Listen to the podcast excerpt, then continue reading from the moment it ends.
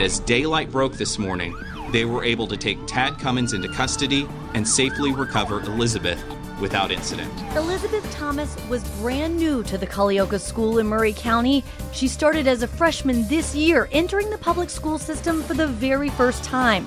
She's 15, he's 50. This is Crime Stories with Nancy Grace. TBI says that Cummins was a teacher. A student reported seeing Cummins kissing Elizabeth in his classroom in late January. Police arrested Elizabeth's mom, Kimberly Thomas, last year. They charged her with five counts of child abuse and neglect. Cummins told two students he's a father figure to Elizabeth. He stole my daughter from me. This afternoon, we couldn't be happier to tell you she will soon be on her way back home to Tennessee. As you know by now, pervy high school teacher Tad Cummins busted nearly 3,000 miles from home with his student Elizabeth Thomas. The news is breaking quickly. We have just obtained a statement for immediate release from the Thomas family lawyer. It says, Elizabeth Thomas is in a safe location with family and friends. She is comfortable and resting. She's being evaluated and treated by mental health experts specializing in trauma.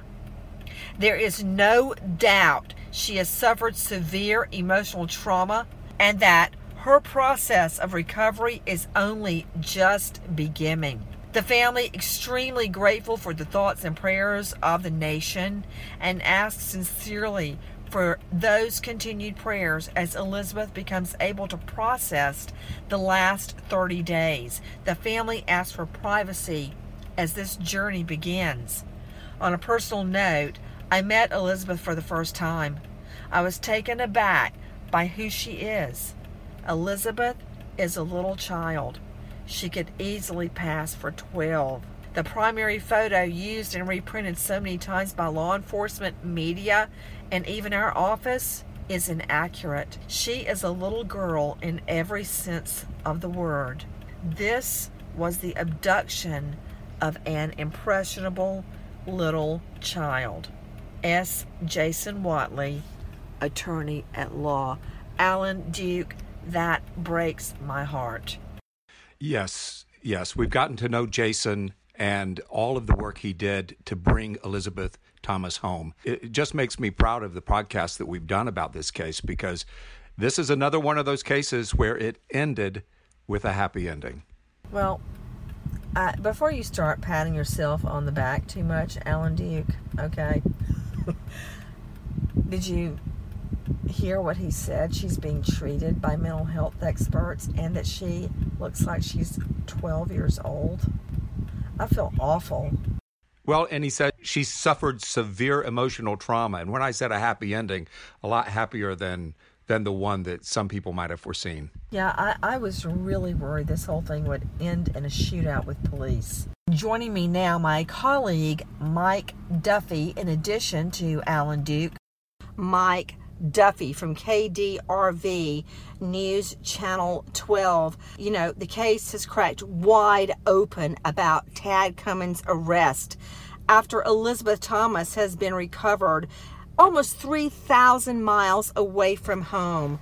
Tell me, Mike Duffy, uh, first of all, it's great to talk to you. I, you know, I just love you to bits and always have. Thanks for having me, Nancy. I want to hear your thoughts and your observations about the terrain, about the capture of Tad Cummins, whatever insight you can give us, because this is your neck of the woods. Yeah, well, you know, this is an area that did not see this coming. It's a remote part of Northern California.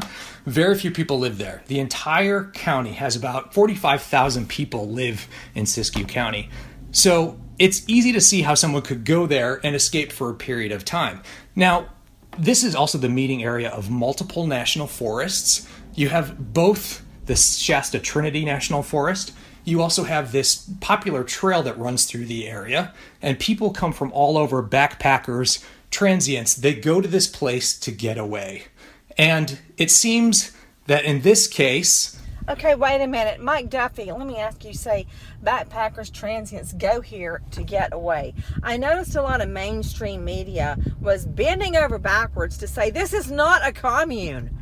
But is it? What is it? It is a commune. And, you know, I think that what they were trying to say was that they weren't intentionally going to this place. What we found in our coverage at KDRV is that they were looking for this commune. It seems that he might have watched a documentary by the name of Commune that came out in 2005, which highlights this commune that people did go to. It's called Black Bear Ranch. It's in a very remote part of the state. Um, he was ultimately found in a town called Cecilville. The entire town of Cecilville probably has about 30 or 40 people in it, so it's not a big place of its own. About 20 miles north of it, in a mountainous area, is Black Bear Ranch. And Black Bear Ranch is only about 80 square miles in total. Um, and this area has about six or seven people living in it, but it is a commune. It did start back in the 60s, and it's uh, a place where people still can go to get away. Wow. The more people said, it's not a commune, it's not a commune, I knew it is a commune. Okay. So you're. You're telling me that it is at a commune, but you don't think they necessarily were trying to go to the commune, whatever. You're saying very rugged terrain, a place where people want to get lost. Would he have had to have researched this area, Mike Duffy, in order to know it was there? You have to intentionally go there. Uh, we sent our own reporters to this place. It took them multiple hours to even find the commune, to find Cecilville. These roads, even at this point in the year, you know, we're in the springtime, it is April, they still had a hard time getting there because roads were still filled with snow. Um, active logging is going on in this area. You have to know where you want to go. Um, and also, let me clarify he wanted to go to Black Bear Ranch, he wanted to be a part of the community. But the Black Bear Ranch people said, mm, We're not quite sure you fit in here, and told him that they had to leave. How do you know that, Mike? We spoke with multiple people who um, were there. In fact, we interviewed one man who lives on the commune. His name is Peter Laughing Wolf, and he interacted uh, with him one on one. He said that Tad Cummins um, was kind of a aggressive personality. He said that he saw Tad and Elizabeth. Um, he spoke with Tad, but he thought it was interesting because while Tad was aggressive, Elizabeth kind of took a more submissive role. He said Tad spoke for Elizabeth most of the time when they interacted. That's very odd. Well, what I'm understanding from Mike Duffy joining us is that he wanted to be part of the commune, but they didn't know that they wanted him. So, how did that happen, and why? If they didn't want him there, how did he get end up in that cabin overnight? Well, so the cabin is not actually on Black Bear Ranch. Um, it's down the hill in Cecilville. So it, it's about 20 miles south between Black Bear and Cecilville. And what he did was he arrived in Cecilville. He met up with uh, a young man, 29 year old, by the name of Griffin Barry. And he said, You know, we're trying to get to Black Bear Ranch, but we have no more money left. We're out of gas. Griffin Barry pol- politely uh, filled up this guy's tank, gave him 40 bucks, said, uh, you know, best of luck uh, going to Black Bear Ranch. So then Tad and Elizabeth went to Black Bear Ranch. They spent a couple of days there. It sounds like uh, the Black Bear Ranch people said that they wouldn't be a good fit there.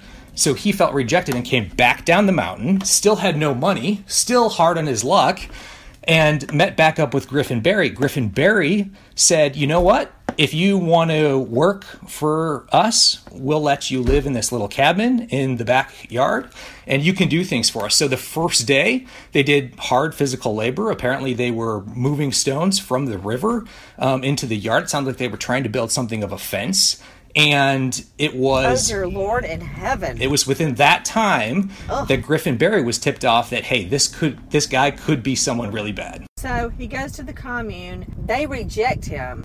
Do you know why they rejected him? Did they realize who it was? I don't think they realized who it was. And in fact, they said that they were surprised, but they did realize that something wasn't right.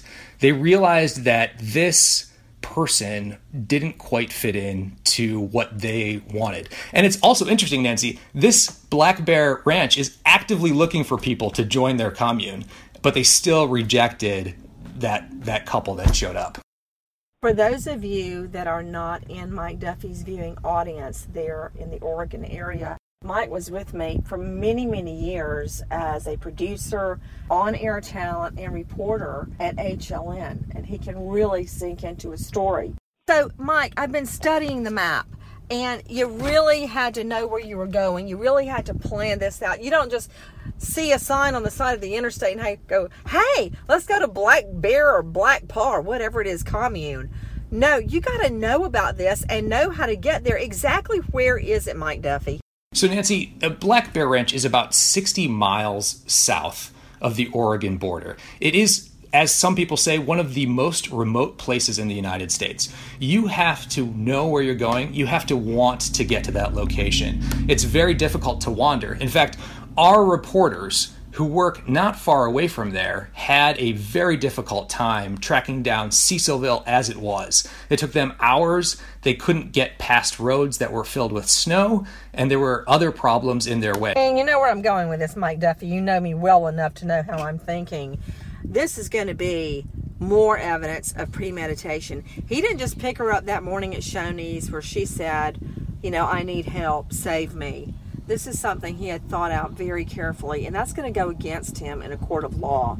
Now, you're saying it's very rugged terrain. You have to know where you're going. He was basically rejected from the people at the commune. So, how did it all unfold? How was he nabbed, Mike? So, he was living in this cabin. He agreed for room and board, essentially, and a little bit of extra money that he would stay and do manual labor um, just south of the Black Bear Ranch. Um, this was a Good Samaritan who took him in. Um, this guy said that he, you know, felt bad for him. His heart went out to him. He thought, thought that this guy was down on his luck.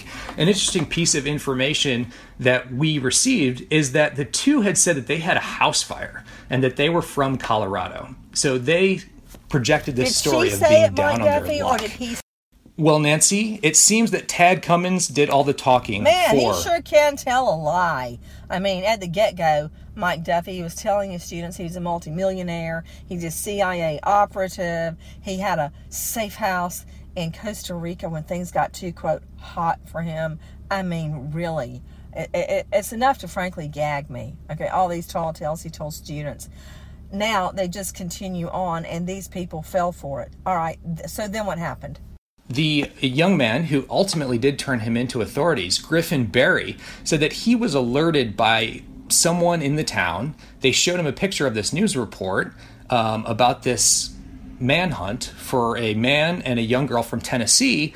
And he, Griffin Barry, says, Oh my gosh, that guy is in my backyard. So he ultimately called authorities in Tennessee who alerted the Siskiyou County Sheriff's Department, and they were the ones who ultimately made the arrest. So, is he going to get the reward, I hope? I certainly hope so myself. Um, but uh, uh, one more piece of information um, is that they went to this farm. They didn't want to compromise Elizabeth Thomas's safety. And so they were there at about 2 a.m. in the morning. And of course, to get them separated, it would have been difficult. So what they did was they sent Griffin Barry to try to get him to come out. And Griffin Barry said he first honked his horn on his car to see if he could kind of lure him out of the house. Didn't work. So then he called. Uh, so then he called Tad Cummins to come out of the house and said he had some more work for him. That's when Tad Cummins came out of the house and authorities ultimately made the arrest. At the time of the arrest, have you heard how Elizabeth was doing? I mean, do you think she wanted to be found, or is this not what she wanted, Mike Duffy? According to authorities, they both went willingly without any sort of confrontation. Um, so they didn't try to get away. Um, authorities did say that Elizabeth Thomas went willingly as well.